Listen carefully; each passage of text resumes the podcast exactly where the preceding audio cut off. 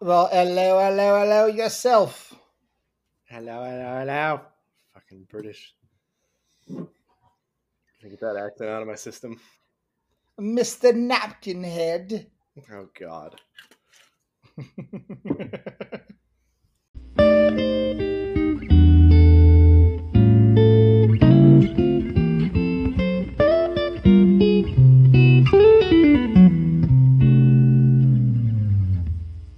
well, hello and welcome to Bromancing the Stone.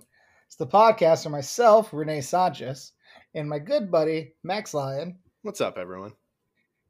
Watch rom coms and then record our thoughts and post them on the internet for the tens and tens of listeners. Listening pleasure. And Max, how are you doing today? I'm good. I'm good. I'm bored as fuck. I mean, I say that every episode that uh, you know, 2020 we're bored, but um yeah.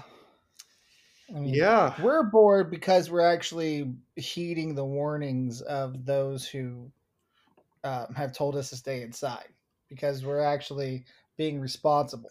That's true. Yeah, I mean, I've, That's I've, why it's boring, guys. I've had friends tell me that like, the, oh, I I went to you know I went to another state to go skiing for you know a few days, and it's like I don't. There's no way you could get me on an airplane right now. Like, there's no way. yeah. I no, definitely not. Um, Just I couldn't like I thought about it at the end of the summer. I was thinking like eh, maybe like a quick trip somewhere in the fall would be kind of fun. Like a quick weekend trip to like Vegas or something. Mhm. And then uh, then I thought about it. I'm just like I don't want to be sitting on an airplane with a mask on for four and a half hours.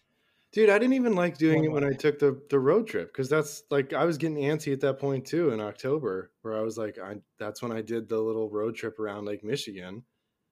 And even then, like the whole time, it was constantly on my mind, and I didn't sleep the whole trip because I was like, I don't want to touch anything. I got to wipe everything down with disinfectants. I don't trust the hotels. I don't trust like fucking gas station pump, like that, like anything, like anything you're doing Mhm. along the trip, you're constantly Mhm. thinking about it from that perspective.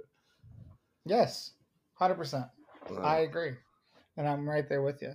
uh, Um, you know, it, it just It's- sounds like once this is all done, we're going to need to go on a holiday.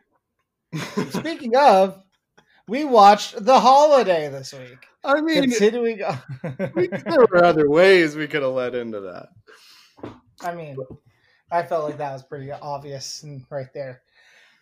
Um, so we are continuing on with our holiday month, holiday film month here, uh, and we're watching another one of the, uh, the movies that I watch every Christmas season. Um, there, there are three that I watch, and we reviewed one last year. It was our very, it was our second episode, Love Actually, which we might have something for that movie this Christmas. We might, we might, We might, we might. we might. People might want to make sure that they're subscribed on Apple Podcasts or yeah. follow the podcast on Spotify because they may see something this Friday if you are listening to when this uh, comes out on Monday the 21st. On Friday the 25th, there might be something there for you, you, know, with involving love actually. Just just just putting it out there. Just putting it out there. But hint, little hint. just putting it out there. But um, you know, but um, along with Love Actually, I always watch this movie as well every Christmas, which is The Holiday. Um, it, it came out in 2006, and I've I remember watching it when it first came out in theaters with my mom, and uh, and it was just immediately like, uh, yeah, that was that was just that was a fun rom com. That's just it hits it hits all the notes you want a rom com to hit. Um, for me at least. So that's kind of a spoiler for what I'm gonna say at the end of this as well. But Max, uh, this was your second time watching it, correct? Yeah, I think I watched it also when it first came out. Uh, maybe when it first came out on DVD. Um, which, speaking of which, holy shit, the DVD collection in this movie is. I know the DVD collection. I watched this on DVD today, uh, and as a throwback because it's Uh, it was either rent it from Amazon Prime or you know I have the DVD. I have my book of DVDs uh, as you've seen. I mean, have I a still have. I still have a couple shelves of my DVD collection that I proudly display in my living room, and I'm like, I, I don't actually even use these. Like I, I have most of them downloaded somewhere, you know, digitally, or I watch them when they come on cable or something. I never actually Mm-hmm. use the DVDs, but and yet I am proud to have them. I'm like, yes, Yes. this is my collection. It it also just uh, the technology in general, not only DVDs but also flip phones and paper maps and everything like that in this film. Well, it's Oh, it- it's very it's very quintessential uh, stuff to our generation, stuff that we grew up with. Yes, toward the this was see, it was 2006, so this was freshman year of college. Yeah, Like, or or break. senior. Wait, when did it? Oh, December two thousand six. So yeah, senior year or freshman year of college. Yeah. Yeah. Well, let's talk a little more about the stats of this film here. So, uh, it's a 2006 romantic comedy film, written, produced, and directed by Nancy Meyers. We're popping our Nancy Meyers cherry. We'll definitely go back to Nancy Meyers uh, next year. Uh, she's made a lot of rom coms, including uh, Something's Got to Give, which is another huge one, uh, Mm. and one that has Keanu Reeves in it, so you can revisit Keanu Reeves in the future. Uh, but uh, it's co-produced by Bruce A. Block. I don't know why that's put there. Uh, it was filmed in both California and England, surprisingly. Uh, it, stars Kate Winslet and Cameron Diaz as Iris and Amanda, two lovelorn women from opposite sides of the Atlantic Ocean who arrange a home exchange to escape heartbreak during the Christmas and holiday season. Jude Law and Jack Black were cast as the film's leading men, Graham and Miles, and with Eli Wallach, who plays uh, Arthur, Shannyn Sossamon, who plays Maggie, Edward Burns, who plays Ethan, and Rufus Sewell, who plays Jasper, uh, all playing key supporting roles. Uh, and also, that home exchange, uh, let's just go ahead and get it out of the way. Yes, Airbnb exists now, and basically, you wouldn't have to go through this at all. Um, currently, we talked about how DVDs and flip phones and paper maps are being used in this film, so you have to just go with it. We're just this is that this is all we're gonna say about that plot hole. This is all we're gonna say about that whole entire mean- exchange. Even when I saw it the first time, that I think that's the only thing that I really took away from the movie to this day was going, the fuck? Did this stuff actually exist? Did people just swap homes like that? No, no, this didn't exist. All right, you throw logic out the window when it comes to how these two leads end up in England and California, respectively. All right, we're just we're not going to focus on that. All right, so quit asking. That's the uh, suspension of disbelief that you have to give to rom coms anyway. That's exactly. in this rom com, that's how it manifests itself. And this movie earns that damn suspension like it was caught with steroids. All right, so you just give that suspension of disbelief. So, um, the film came out in New York in November twenty on November 29th, two thousand six, and then in the UK and uh, the US it was wide released on December eighth, two thousand six. Uh, can you guess the running time for the film? Mm, 205. It is two hours and sixteen minutes. Ooh. Yeah, it definitely was a long one. it was a long one. I think there's a lot of about the movie that I like, and a lot that I think you know deserves to be in there. But there are also some scenes that, if we weren't watching it together and watching it for you know the podcast, that I would have fast forwarded through.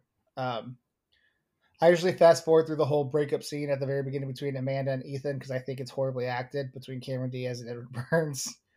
Um, oh, yeah. Yeah.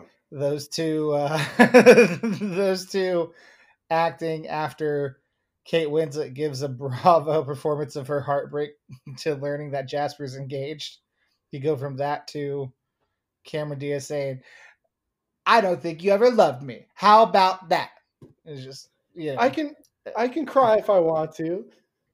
yeah, that yeah I, I mean i get that maybe they were trying to uh to show a contrast between their two lifestyles and say like oh you know kate winslet's character is so emotionally invested in her life whereas cameron diaz lives out a very superficial joke of a fucking life in terms of Yeah, relationships and- so and that's how that's how Amanda knows that this is something real with Graham at the end of the movie. When she starts crying and she realizes she's emotionally invested.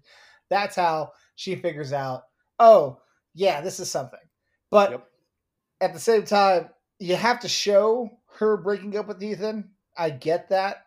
You have to show that in order to give a reason as to why she would even go with this home exchange. Because you know the reason why Iris is doing it. But at the same time, the scene is not well written and it's not well acted. It's just clunky. So yeah yeah that's always and that saves some time. And you know what else would save some time? Not seeing Kate Winslet dance to "Are You Gonna Be My Girl" by Jet. that's I don't it. need to see that. yeah You know, but I understand that kind of breaks up the scenes. Though you kind of need a scene to break up between, uh, you know, Amanda and Graham waking up, and then Graham inviting her to the pub, and then Amanda changing her mind and actually going to the pub. So that scene break that even though it's short and it's unnecessary, does break up the storylines. I get why they put it in there. It still sucks. it's still, yeah But- like there's a million ways you could have accomplished the same result Yeah, I mean, yeah, yeah. The or you could have just not put the scene in there and just because they were quick montages as far as when they actually get together. But nonetheless, uh, the budget for the film. Mm. you ready for the budget for this film? yeah Eighty-five million dollars. what They spent eighty-five million dollars on making this film. that's how that's not even a remotely rom-com figure That is astronomical. That is possibly the most expensive rom com that we've reviewed. i think it might Uh, be Yeah, it. I mean, because How to Lose a Guy in Ten Days and like those films were right around fifty.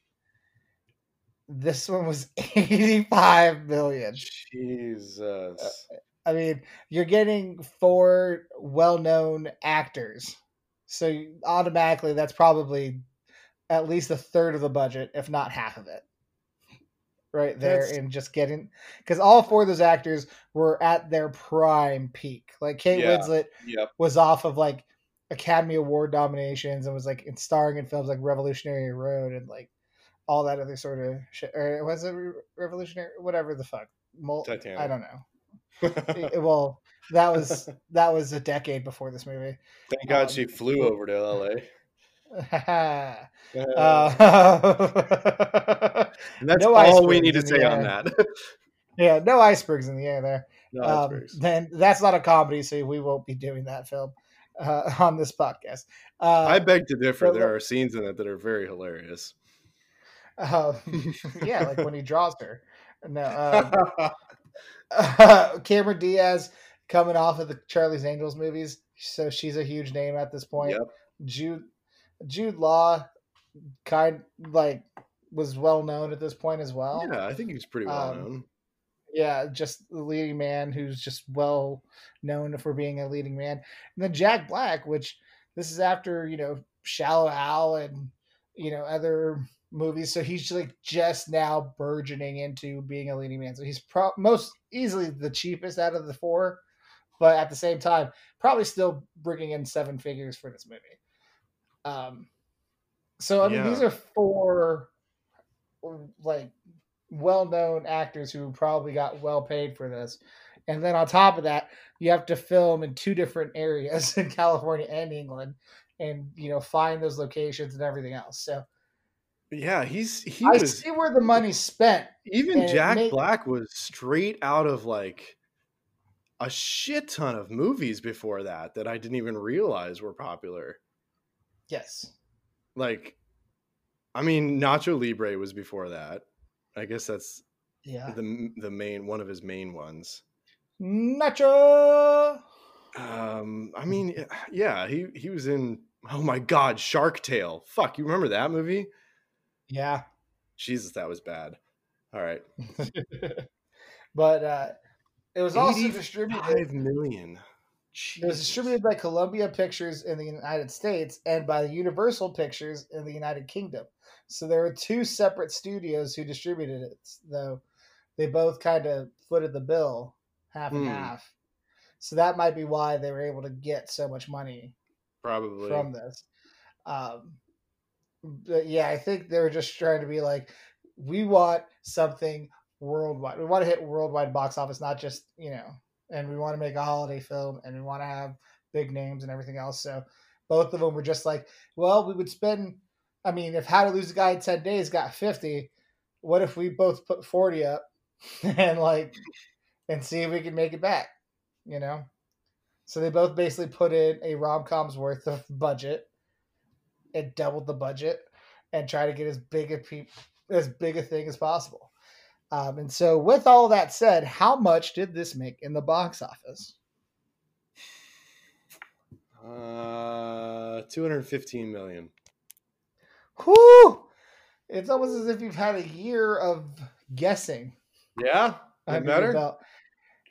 Two hundred and five point one million dollars. Mm.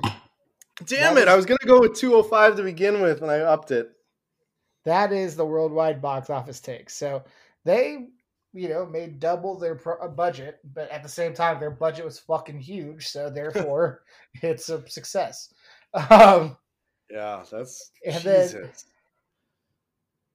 and then, of course, uh, Rotten Tomatoes has given this a score. It is based off of 157 reviews. What is the Rotten Tomato score for the holiday? Mm, Sixty percent. Close. 50%. Like, if you're gonna have fifty percent on there, like, just don't even have a review. Like, come on. it is exactly right down the middle. Um, so some of the reviews for this film uh, from the from Anthony Quinn of the Independent in the United Kingdom on April of 2019, he wrote, uh, "You begin to suspect that." Nancy Meyers isn't actually a movie director at all, but a features coordinator at World of Interiors. And that's always the thing about Nancy Meyers films. Everyone talks about how great things look, and like everyone talks about the kitchens and the interior design of the set of like the houses in her films, and how that's a storyline in and of itself. so that's her. the That's actual her movie. little. That's her forte. That's her- huh? Yeah. So, uh, yeah, that's kind of what she's known for, along with making, you know, pretty good rom coms. Um, uh, Sukhdev Sandhu from the Daily Telegraph in the UK, he wrote, or they wrote, um, you know, they wrote, the holiday is as cordy as it gets, but in a cinemascape full of macho grunting and aggressive irony, Meyers is perhaps right to believe that cordiness is what women and their boyfriends will be wanting. That's definitely true. Um, Tom Beer of, of Time Out uh, back in 2007 wrote, while the director tips her hat to classic Hollywood rom or Hollywood comedies, Iris watches Howard Hawks' His Girl Friday for lessons in leading Lady Gumption, uh, for example. Uh, the holiday wallows in too much earnest relationship talk without saying much.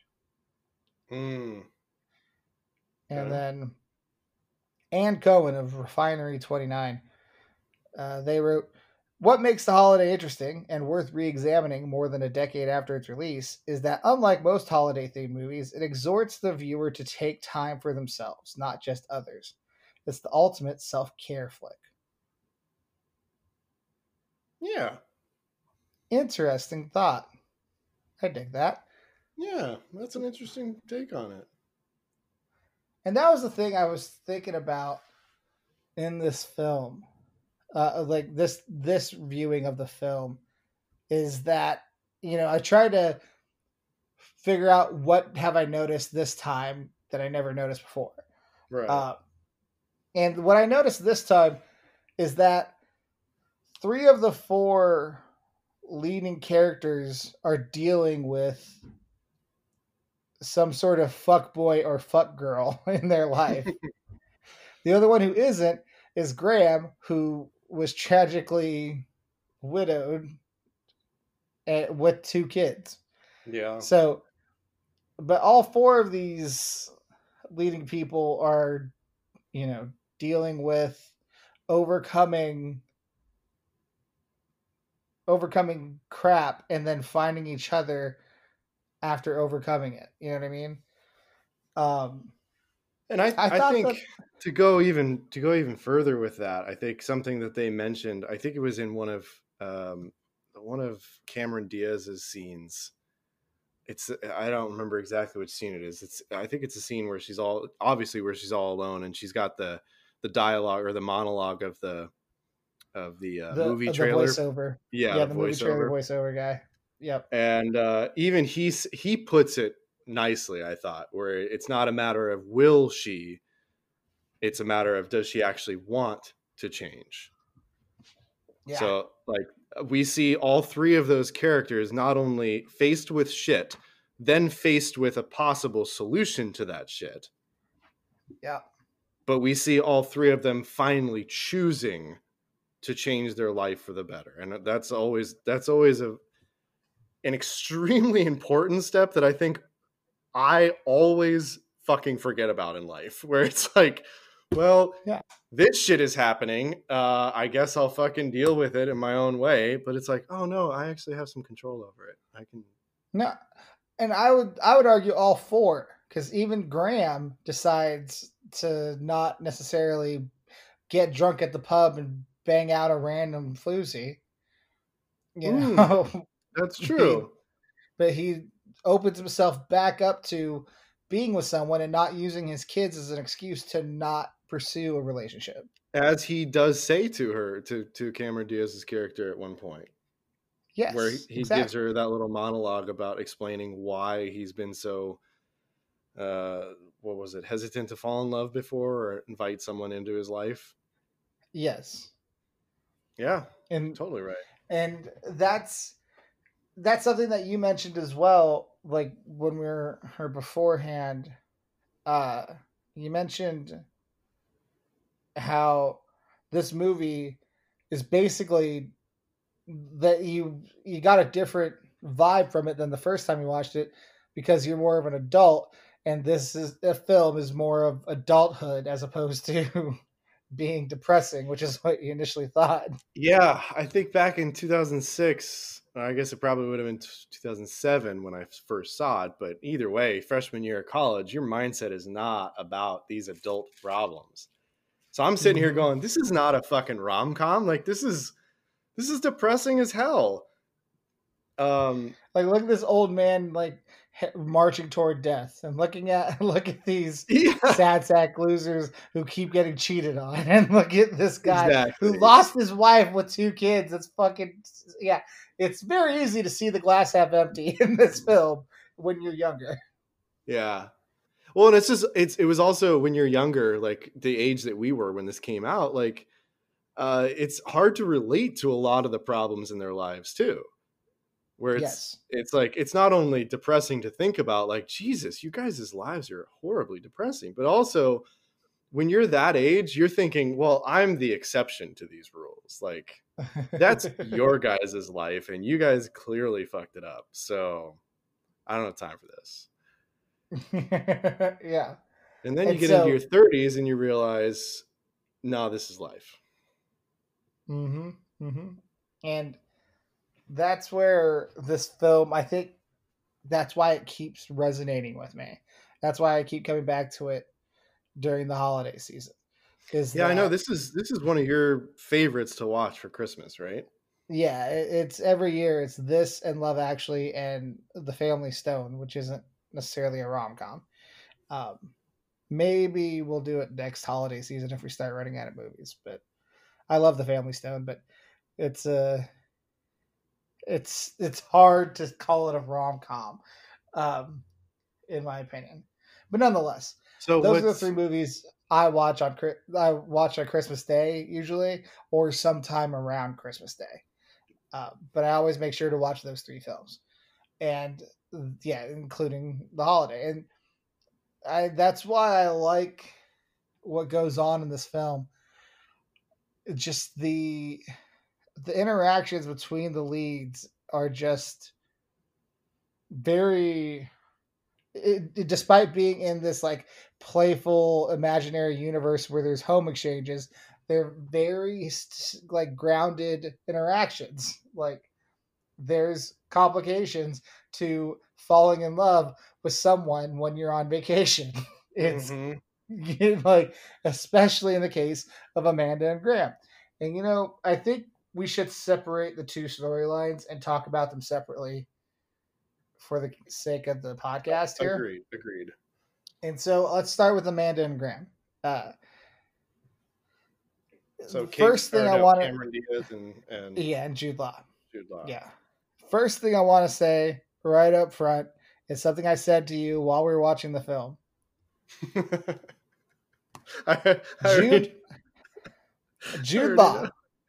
In this film is the hottest male lead I- yeah, in the history of rom coms. it's not even close.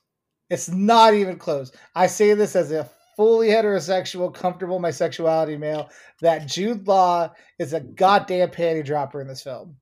He is throwing heat in this goddamn film. And then Cameron Diaz Uh, you didn't just say Is- heat though. I mean, what was the analogy? I, I, I, and if you follow along with at Bro the Stone Pod on Twitter, I live tweeted this as we were watching. I even put the GIF of Randy Johnson Oh, throwing it? a fastball. I put it on there, yeah. Of Randy Johnson throwing a fastball and hitting a bird, and the bird disintegrating because it got hit by a fastball so fast. that That's That the kind of heat that Jude Law was throwing. that memory alone has like scarred me against Randy Johnson since I was a kid. Like seeing that was just like I there was a part of me that never that that's that memory ruined Major League Baseball for me as a dream. Like I was like, I think when I saw that as a kid, I was like, all right, that's it. I don't want to be a major leaguer anymore because I'm not facing that shit. There's no Yeah, way. it- especially because he's left-handed and he was throwing it like it, it had it was obviously coming back toward the plate but where it left it looked like it would be going straight at your ribs cage when Yep. it leaves his hand Yep. And it exploded the bird. It didn't kill it. Yeah. It exploded Yeah. it. yeah like it's breaking your ribs if it hits you in the ribs Jesus. So, yeah, and you're standing Law. there in the batter yeah and that's how fast the heat Jude Law is throwing with just his sex appeal in this film and then as I mentioned Jude, Jude Law's Jude Law's sex appeal is so great it will break your ribs. Yeah. and then Cameron Diaz is like, you are not attracted to her, but I am. She was one of my first crushes actually in film. Um, I remember seeing it wasn't even the mask. I've never seen the mask, but I know she's in it. But it was from commercials for Feeling Minnesota. What? a movie I have not seen, but I remember the trailer commercials that used to play when I was a kid, when I was seven or eight. I remember seeing Cameron Diaz in those commercials and thinking, wow, she's really pretty. And so Cameron Diaz, even though I never watched her films, I didn't watch There's Something About Mary either, I didn't watch pretty much anything she was in when I was in the 90s, but I remember thinking, she's really pretty. And she was one of my first on screen crushes. Um, of course, the first being Salma Hayek, but she was like right in that Salma Hayek tier for me growing up. So, you know, that's a, so that's a great film, departure from the Salma Hayek uh, archetype. hey, I contain multitudes. I think. you I, know, I think that's I a think lot of great. there's a lot. I believe there's a lot of things that make women beautiful. Yeah. Uh, but uh, uh, but nonetheless, so I also am willing to say that this is the most physically attractive couple in rom com history as well. to me. Hmm.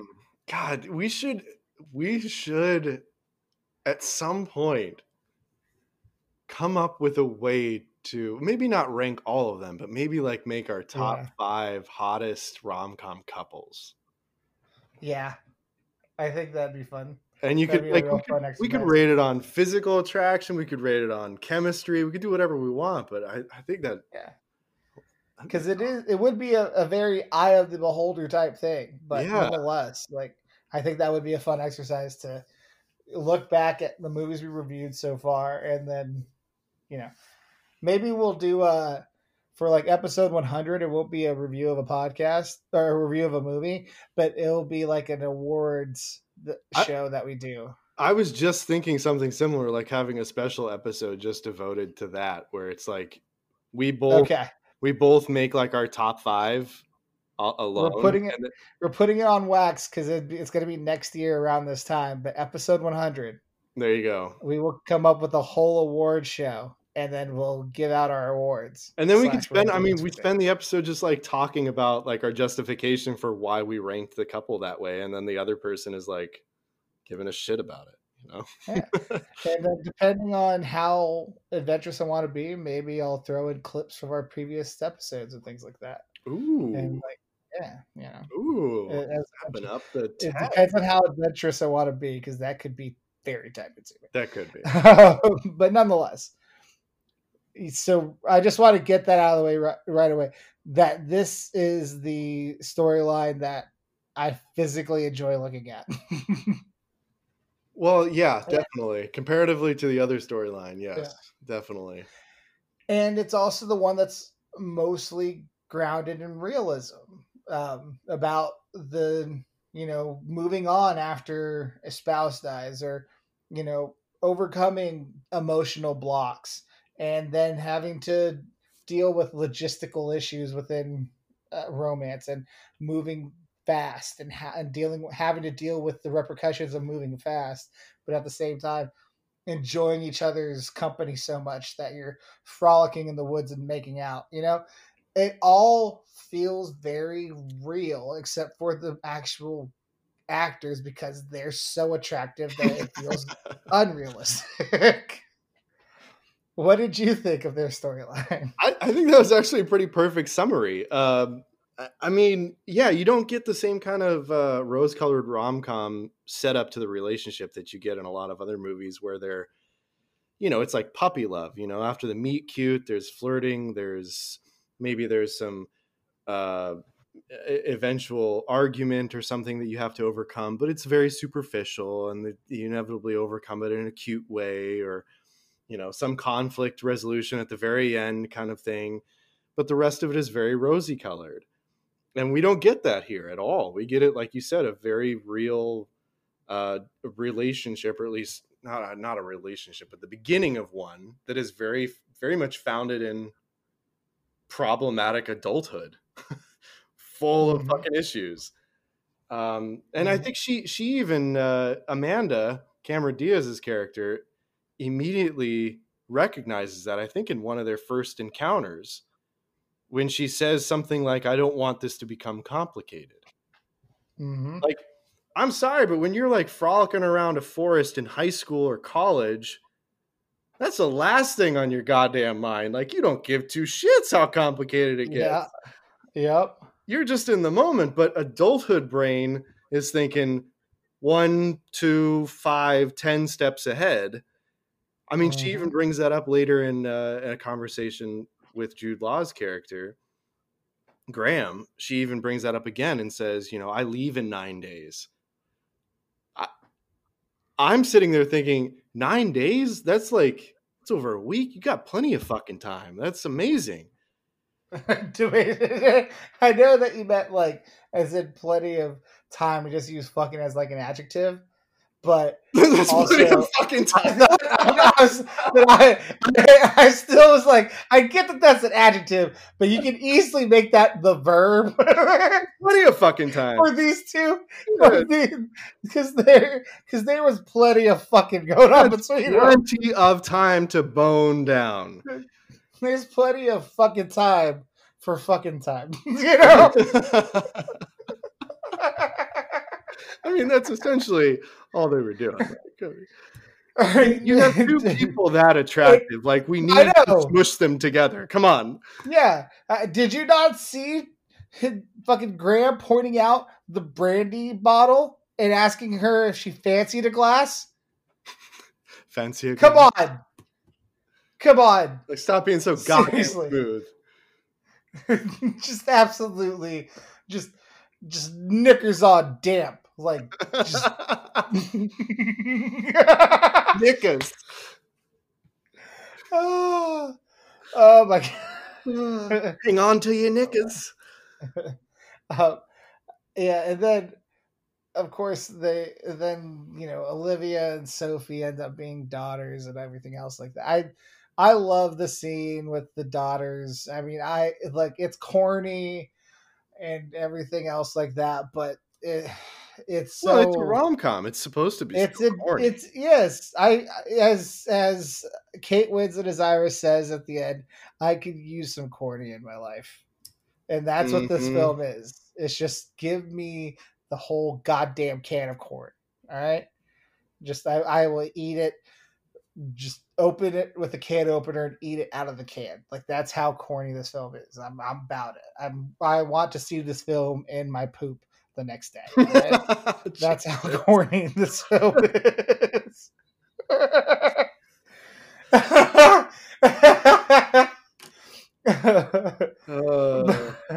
but um, yes, I I liked I that, liked them. I, I definitely liked their relationship.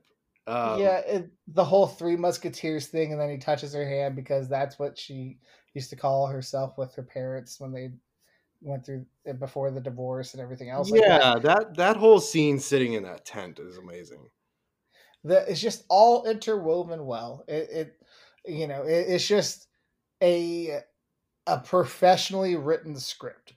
It's you know, it's not necessarily, you know, uh, an Academy Award winning, like, oh my gosh, this is exemplary writing and everything else like that. It's just, this is a professional writing a script exactly how you're supposed to write a script for this for this genre. You know what I mean? This is mm-hmm. this well, is a a well constructed, you know, door on it. it like the door is going to open and close and lock and do everything exactly what a door is supposed to do but it's just it's still a door and you don't necessarily think about doors that, that, I may be sit I may be sitting right by my bathroom door where my desk is, and that might have been why I came up with that as my analogy. I was like, "Are you?" We're gonna just we're gonna we're gonna we're gonna power forward. We're gonna power through.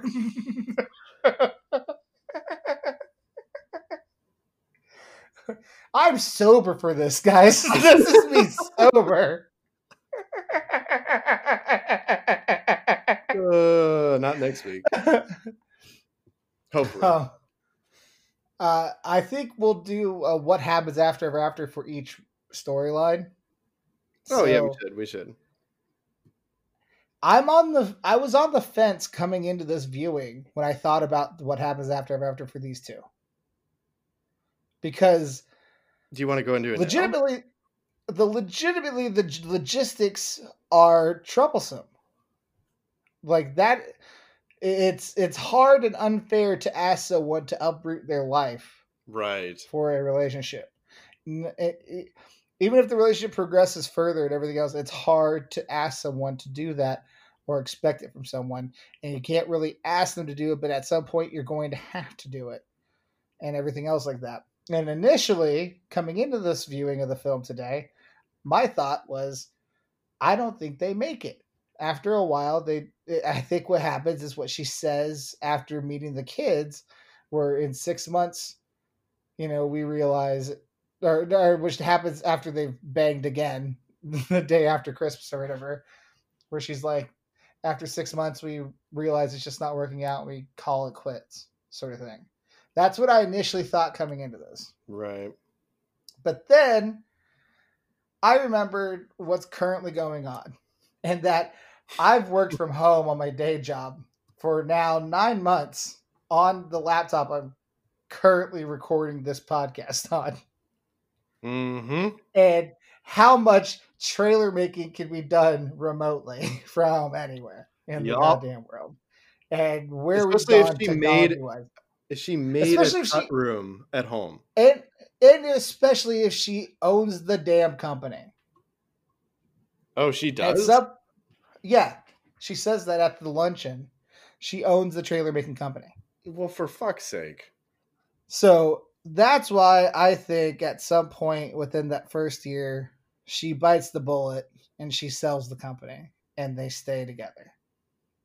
That's what I think happens after. After, I think she goes ahead and bites the bullet. Do you? What if she needs to stay in L.A. though? I mean, that is that is kind of very spot specific for her career. You know, I mean, granted, she could do a lot of it remotely, I'm sure, but it does make a lot of sense to be located in L.A. versus you know somewhere in fucking rural England. Well, and that's where the second part of this comes through. Because Graham is a good man and everything else like that. I think they meet in the middle. And as a whole family, the four of them, they all move to New York. Because you can holiday too. because you can because you can easily you know publish books and work in publishing in new york for graham and you could work with film in new york and hmm you're halfway between both places for whatever family gatherings so i think they end up moving to new york after I she it. sells her company I like it. That's that's what I want to hear. I like that. That's the, So the rom com ending I needed.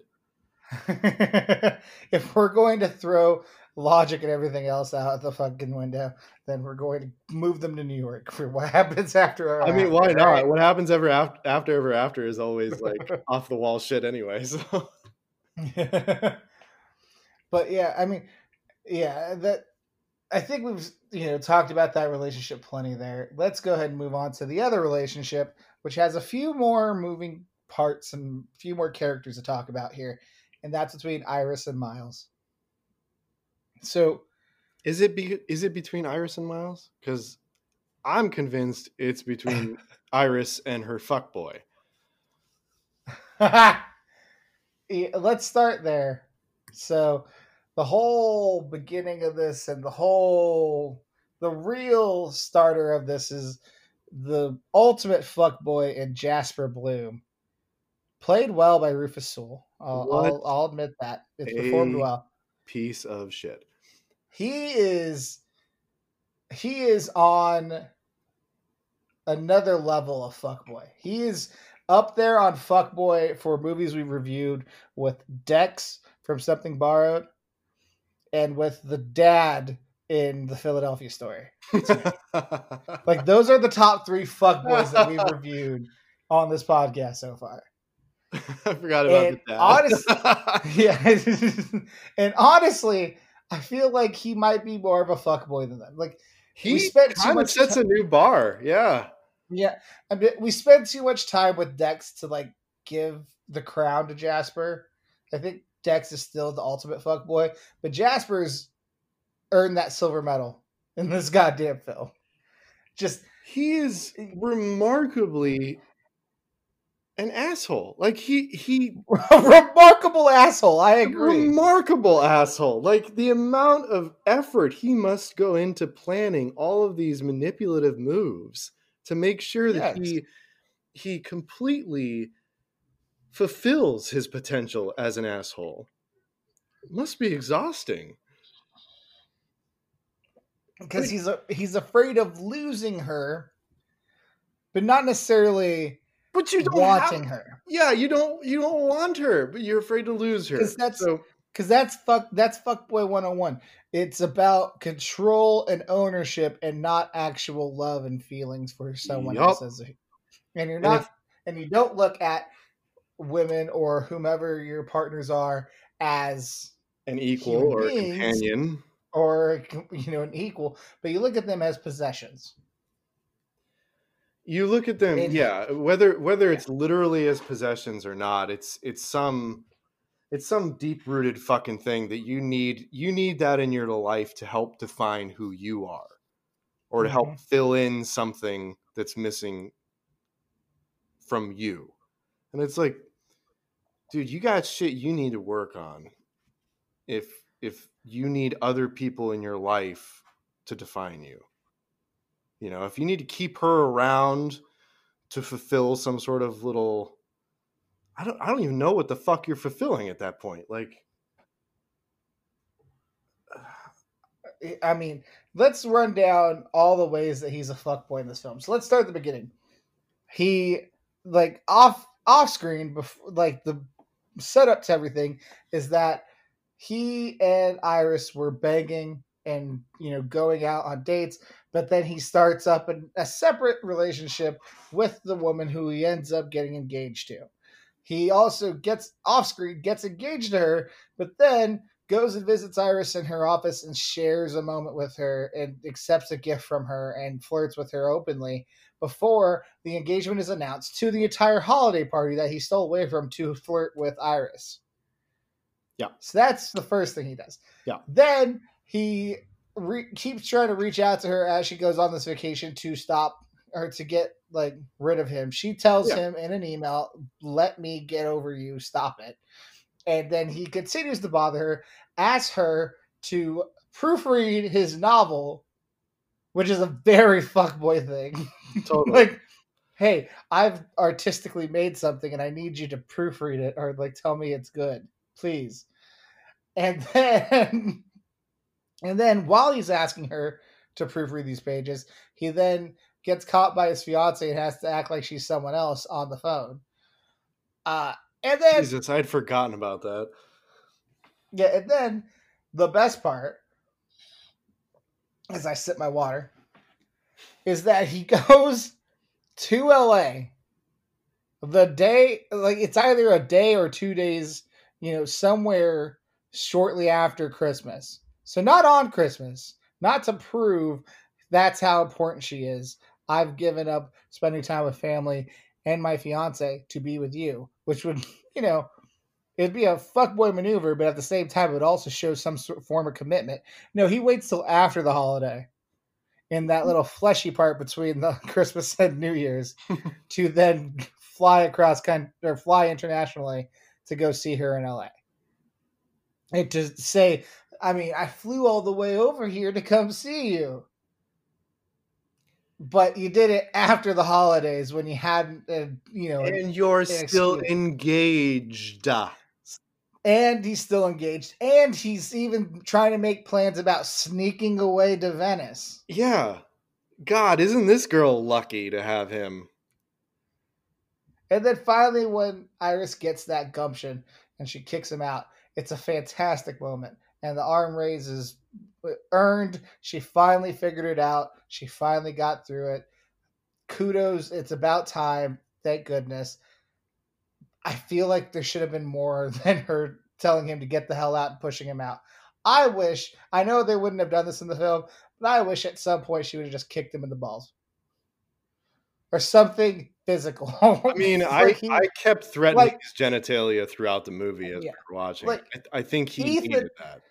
Yeah, like Ethan, when Amanda and Ethan break up, Ethan got hit in the face twice with a two hitter right handed cross, right hand cross from Amanda. Right. And right. like she didn't even ice her hand afterward. Like that's how like she how much of a punch she goddamn packed. well, I mean, but- like you said, she's straight out like, doing the the the uh, Charlie's Angels. So I mean, she was ready. I mean, exactly. She yeah, she was threw ready. them shits. She threw them shits with authority. You know what Yeah. I'm saying?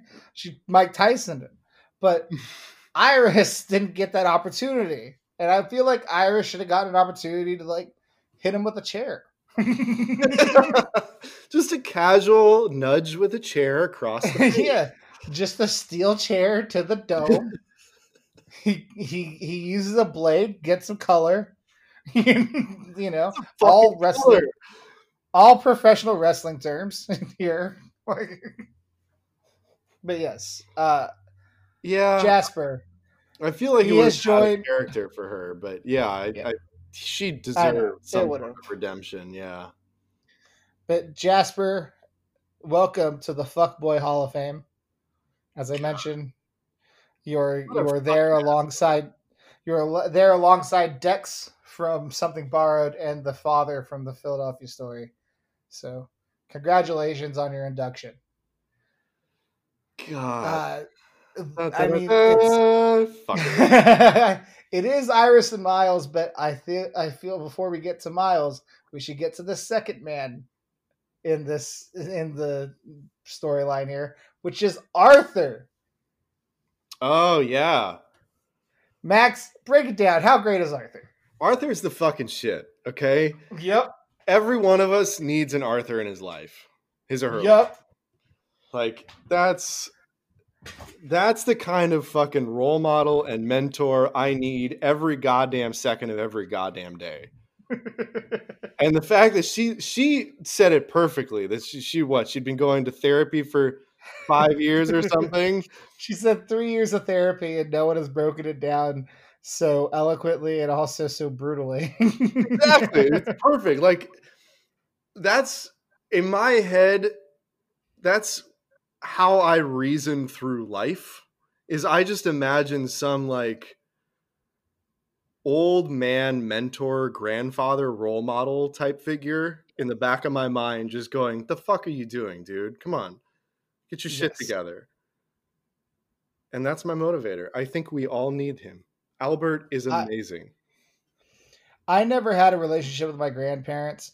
Uh, my three of my grandparents passed away by the time I was ten, and then my last grandparent passed away when I was a freshman in college. So, never had a relationship with any of them. Never really knew them or anything like that. me neither I feel like if I did have one of those grandparent relationships where you actually like cry at their funeral, like other people did at theirs, I'm assuming, it would be with someone like Arthur. Like he is someone I wish was my granddad, easily, or like my great granddad. totally Like Yeah.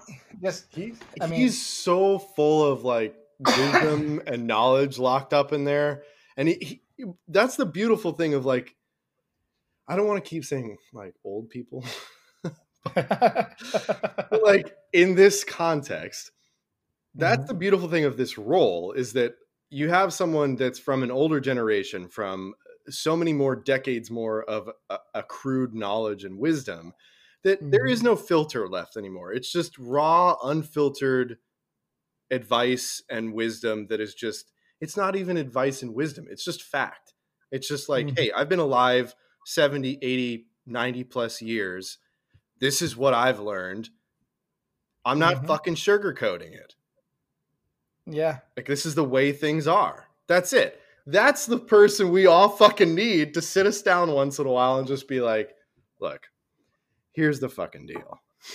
yeah, And then walk us through our emotional bullshit because our irrational sides of us when we're younger get in the way far too many times. And then on top of all that, he also helped write some of the greatest films in Hollywood. Well, at least within the storyline. I mean, not in real life, but but like he helped write those films and like so the, the stories he has to tell and everything else like that. It just he he's he's top notch. He's top notch a one, and the way he speaks about his you know his wife Mm-hmm. uh, and the way he loved her yeah. and everything else like that. it's Just inspiring. he he is he is a top notch man, just top notch a one I also there. like Just- the little the little reminder of the rom com atmosphere that we got from him. That he like he actually labels their meet cute as a meet cute. yes, yeah. know, He's he's yeah perfect. he's like the he's the little you know the sage the the wise old man Exactly. who guides us through the film and i feel like someone else who's a, a good man in this film and that's the other thing the, there's there's good men in the leading roles um because graham's a good man arthur's a good man and miles is a good man That's a good point. That's a good. let's point. get- Haha. let's get to Iris Iris and Miles. Where first off, I love their meet cute with the Santa Ana winds and the way he gets the thing out of her eyelash and the way that they they immediately have a vibe between the two of them, and they're just two very you know effervescent people. But you know, she could be a little reserved. He could be you know out there, and they kind of bring out the best in each other. I just love their dynamic, and it yeah, really shows. And one they had I a very hate, good dynamic. one thing I hate is that I've heard other podcasts or like other reviews of this film talking about how Jack Black is miscast in this role, and that they shouldn't have had him in this role. He doesn't belong with Kate Winslet. Yada yada blah blah, and all those people are so fucking wrong. Jack Black is fantastic for this role. And I love how he, he and Kate Winslet are on screen. Loved him. Yeah, I, I. That's another thing. Come to think of it, when I first saw it, that I remembered noting to myself as well that Jack Black just seemed. I mean, when you've got someone like Cameron Diaz and and Jude Law and even Kate yes. Winslet, like fresh out of Yes. not fresh out of Titanic, but you know, uh, from Titanic, like hmm you got these three like Gorgeous movie stars. yes, like, just these they are. Yeah. exactly. They carry a lot of weight to them when they come into the movie, and then you put Jack Black. uh, Not to downplay him, but I mean, it's just a different caliber. It's not He's someone you the would ex- exactly. It's just He's not, not someone you would. He's expect to be in that role. Mhm. um and and because it's jack black of course retrospectively for us looking back seeing of all the shit he's done since where he rarely plays that kind of role to begin with it's tough to like get past that and say all right this is Mhm. jack black but it's a different jack black it's a different role but once you do now that i've seen it as an adult if you do get past that and you try to view him as what he is in the movie which is you know a, a a I guess a songwriter or a, a what do they call Um, a, a film composer. Like film composer? Yeah. Um, you know, so someone who's a creative type, but is also obviously like got a little bit of reservations to himself, some maybe some you know some insecurities obviously bubbling up when he's t- always Yes. talking about like you know why is she i can't believe what she sees in me you know Mhm. about the girlfriend Mhm. that eventually ends things Cheats on him. Yeah. Che- yeah cheats on him Which so like well, this is all this is all we'll say about Maggie. I mean, she gets like five lines in the film. She sucks. She's stupid and she's horrible. yeah Alright, she's she's the she's the fuck boy of the female world in that movie yeah. so. She's the fuck. She's the fuck girl. The she's the fuck girl the the the not seen very often fuck girl. So fuck her. Anyway, continue on. yeah that's all the attention she de- she deserves um Yeah. but yeah I, I think once you get past that and you try to like immerse yourself in that storyline a little bit i think he Mhm. actually fits it fairly well. Um i still walk away with a similar distaste in my mouth going god i wonder if there there would have been a better casting choice for that role. But i can't think of one off the top of my head and i don't have too many complaints against jack black in this role so.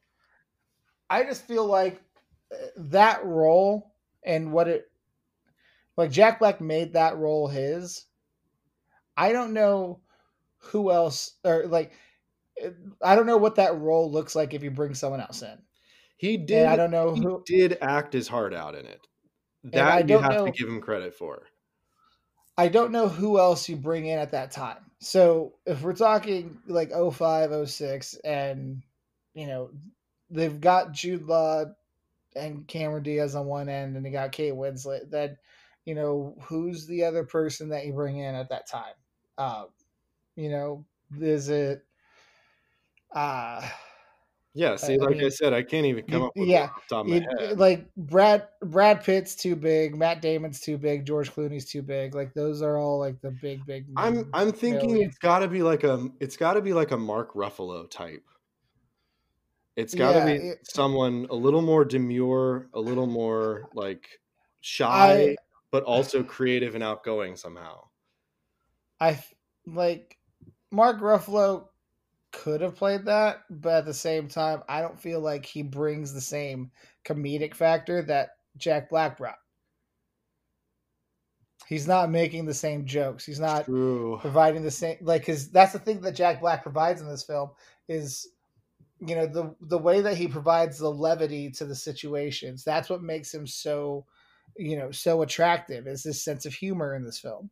Is that every time you're with him, he makes you laugh and that's why she's that's why Iris is attracted to him because every time she's around him, she laughs.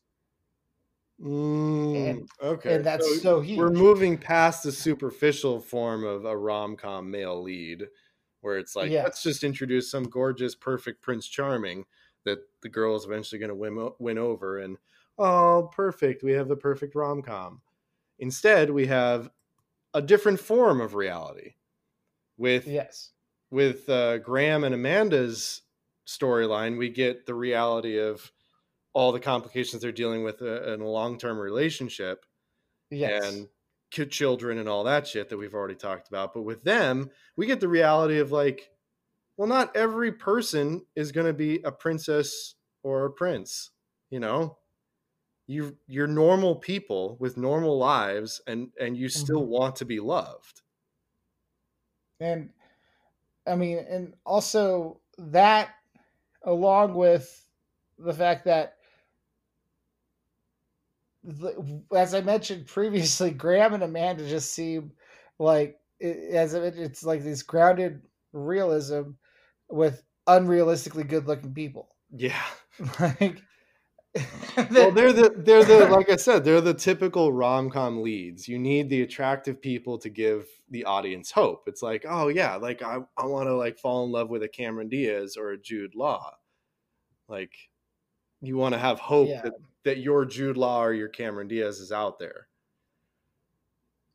and i think Yeah. maybe that's where jack black may have fallen flat from a critic's perspective simply because he's not the stereotypical like dashing rom-com male lead Yeah. I just I mean, uh, they could have gone the route of like uh, I mean, I- they could have put John Krasinski in that role, I guess. I mean, he was in the movie. Um they could have Yeah. technically He would be a, he would be a more contemporary uh, version of that. Yeah. yeah, although the, but just like the comedy he'd be bringing to it would be something completely different. You have to completely rewrite scenes. Like you do not have the blockbuster scene. You do not have, you know, Yeah. like that's true. the the the dinner scene might work with John Krasinski, but like he, you know, but yeah, you kind of have to work that differently.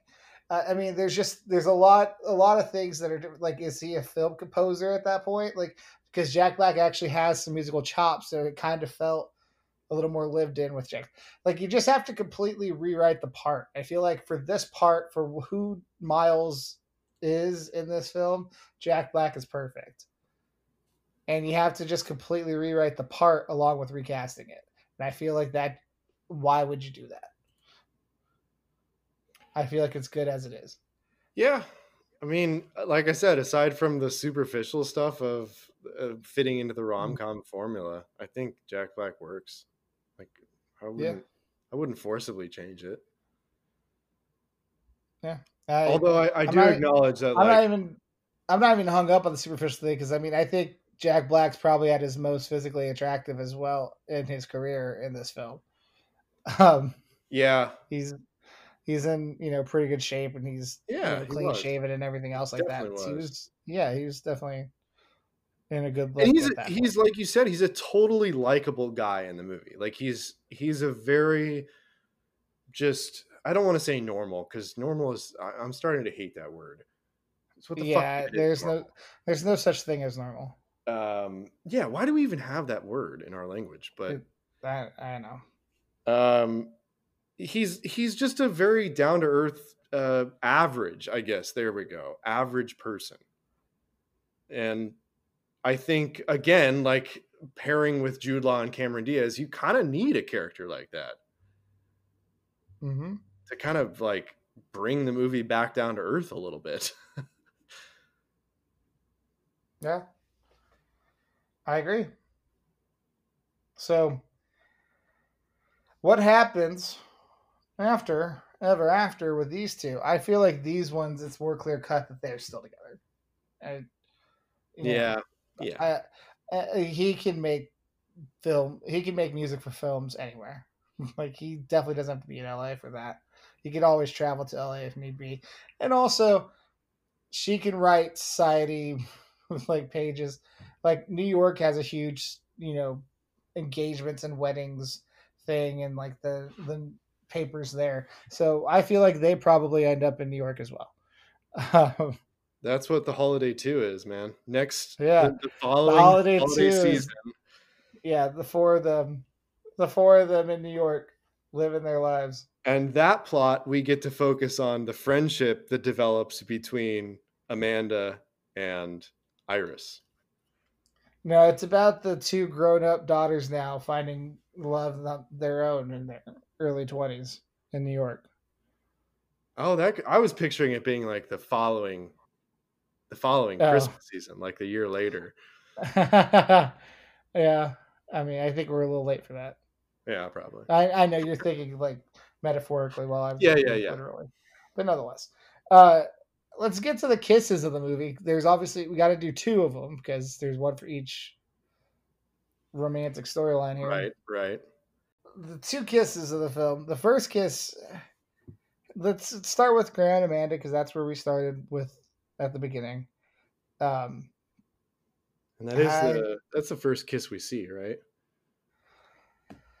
I think so. Yeah. Uh, yeah. I believe. Yeah, it is. Uh, uh, as far as the two couples, um,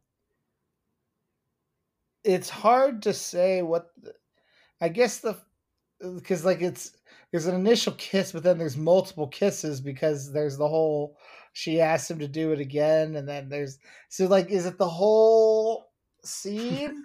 Or is it the initial kiss of the lips? Like that's what's hard to judge this.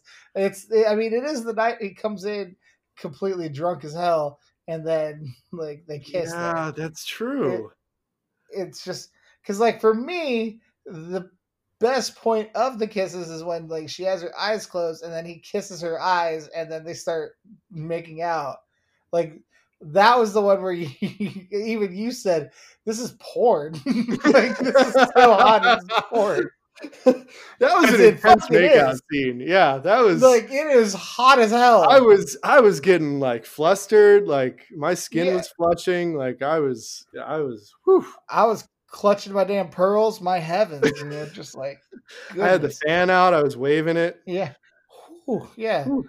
Uh, absolutely. Uh, It's just, I mean, just that whole. I'm gonna just say that whole scene, like the whole scene gets an A for me. Like it's just, it's top notch, Damn good scene. Yeah. top notch. Just, just I- I'd everything you look for in I'd a hot, that's our kiss. scene.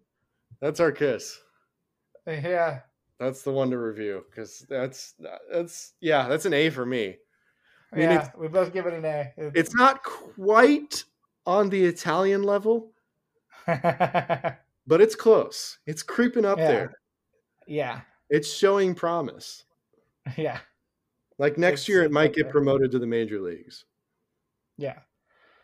And then the I, you know one of the last kisses of the film is what I think is Iris and Miles' kiss, which is uh, when they kiss at the award ceremony or the honoring of Arthur when they kiss after he asks if he could be her date on New Year's Eve in in England. Yeah. So she's his date, and she goes off and kisses someone else. Come on, Jesus, poor Arthur.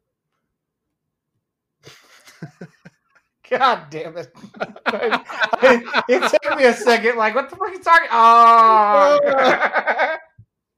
Ah, that's funny. Good one. Um, and, yeah, I mean, Arthur was gonna get over the dress boob action and everything, and now look at it. right? Like, God. I was really rooting for him. oh, we're the worst. Uh, anyway, I love how simple it is, and like the the joy, and then I even like the little fist pump because it's corny, but at the same time, we've established that we need some corny in our life from like two minutes ago when she said that. That all works for me. I give it a B plus. I, I mean, I, I'd give it a solid B minus. I mean, it's it's cute. The The whole yeah, the whole context of it is cute, and the little fist pump I like because it's like you know, we all need a little corniness in our lives. Damn right. The kiss itself obviously leaves a lot to be desired, especially after the like you know X rated kiss we saw earlier in the movie. But, yeah. uh, so yeah, All right. Well, uh, let's go to the verdict. I think we all know what I'm going to say. Uh, I'm a, I marry this film. I love this film. It's I watch it every year. I will continue to watch it every year around this time of year. So it's a marry for me. What about you? I think it's it's definitely a fuck for me. Like it's definitely worth watching. It's a good rom com. Uh, it, it as long as you break out of the expectation of that it's going to be a typical rom com. I well even again typical is another word like normal, where it's like what is typical. I'm getting weirdly metaphysical here now. Uh, it's not it it doesn't follow the same rules as a lot of the rom coms that we watched, but it definitely has a good vibe to it, a good message to it, several good messages to it. Um, you know, letting people into your life, letting people go from your life, choosing to take control of your life. Um, the whole self love aspect of it is a great message so it's definitely got a lot to it that's worth seeing at least once. There you go. So you can find us on our socials on Instagram at Bromancing the Stone Podcast. That's all one word together, Bromancing the Stone Podcast. And then on Twitter at Bro the Stone Pod. That's B R O T H E S T O N E P O D. And that's where you can find me live tweeting these movies when we watch them. Uh, and then you can find me on Twitter at Supermarket Sweep without the E in super, so S U P R Market Sweep, and on Instagram at Relusa88. That's R E L U S A 88. And Max. On Instagram, you can find me at the Lionhearted, T H E period L Y O N H E A R T E D. And on Twitter, you can find me at the Lionhearted with an underscore, T H E underscore L Y O N H E A R T E D. There you go. And then next week on Monday, the 28th, we will be reviewing New Year's Eve. It was the film that was done after Valentine's Day. Um, so, a big old cast of people, some from Valentine's Day, make it over to New Year's Eve as well as different characters. That's a it's a I whole. haven't seen in a while either. I saw it when it was in theaters. We'll see how I feel about it now. I mean, it. I enjoyed it when I watched it, but I also understood that it was not of the greatest quality. So Right, I was just like one of those where it's just like I, I had fun, you know. So yeah, it's one of those how it goes. entertaining rom coms, not a not a Yeah. like, real thinker rom com. yeah, it, it's yeah. We're gonna see how this goes. So, um, and that will be our New Year's Eve episode, just because that'll be the last one. But So I As I guess this is our you know, this is officially you- or unofficially our Christmas episode. Yes, uh, although you know, if you subscribe or follow the podcast, there might be something on Christmas Day or Love Actually. uh, It might be, uh, you know, just keep your eyes out. Just keep, just keep your your eyes eyes out. out. All right, all right. Uh, but until then, for the tens and tens of listeners, we love y'all. We thank you for listening, and have yourself a merry little Christmas. Merry Christmas, everyone.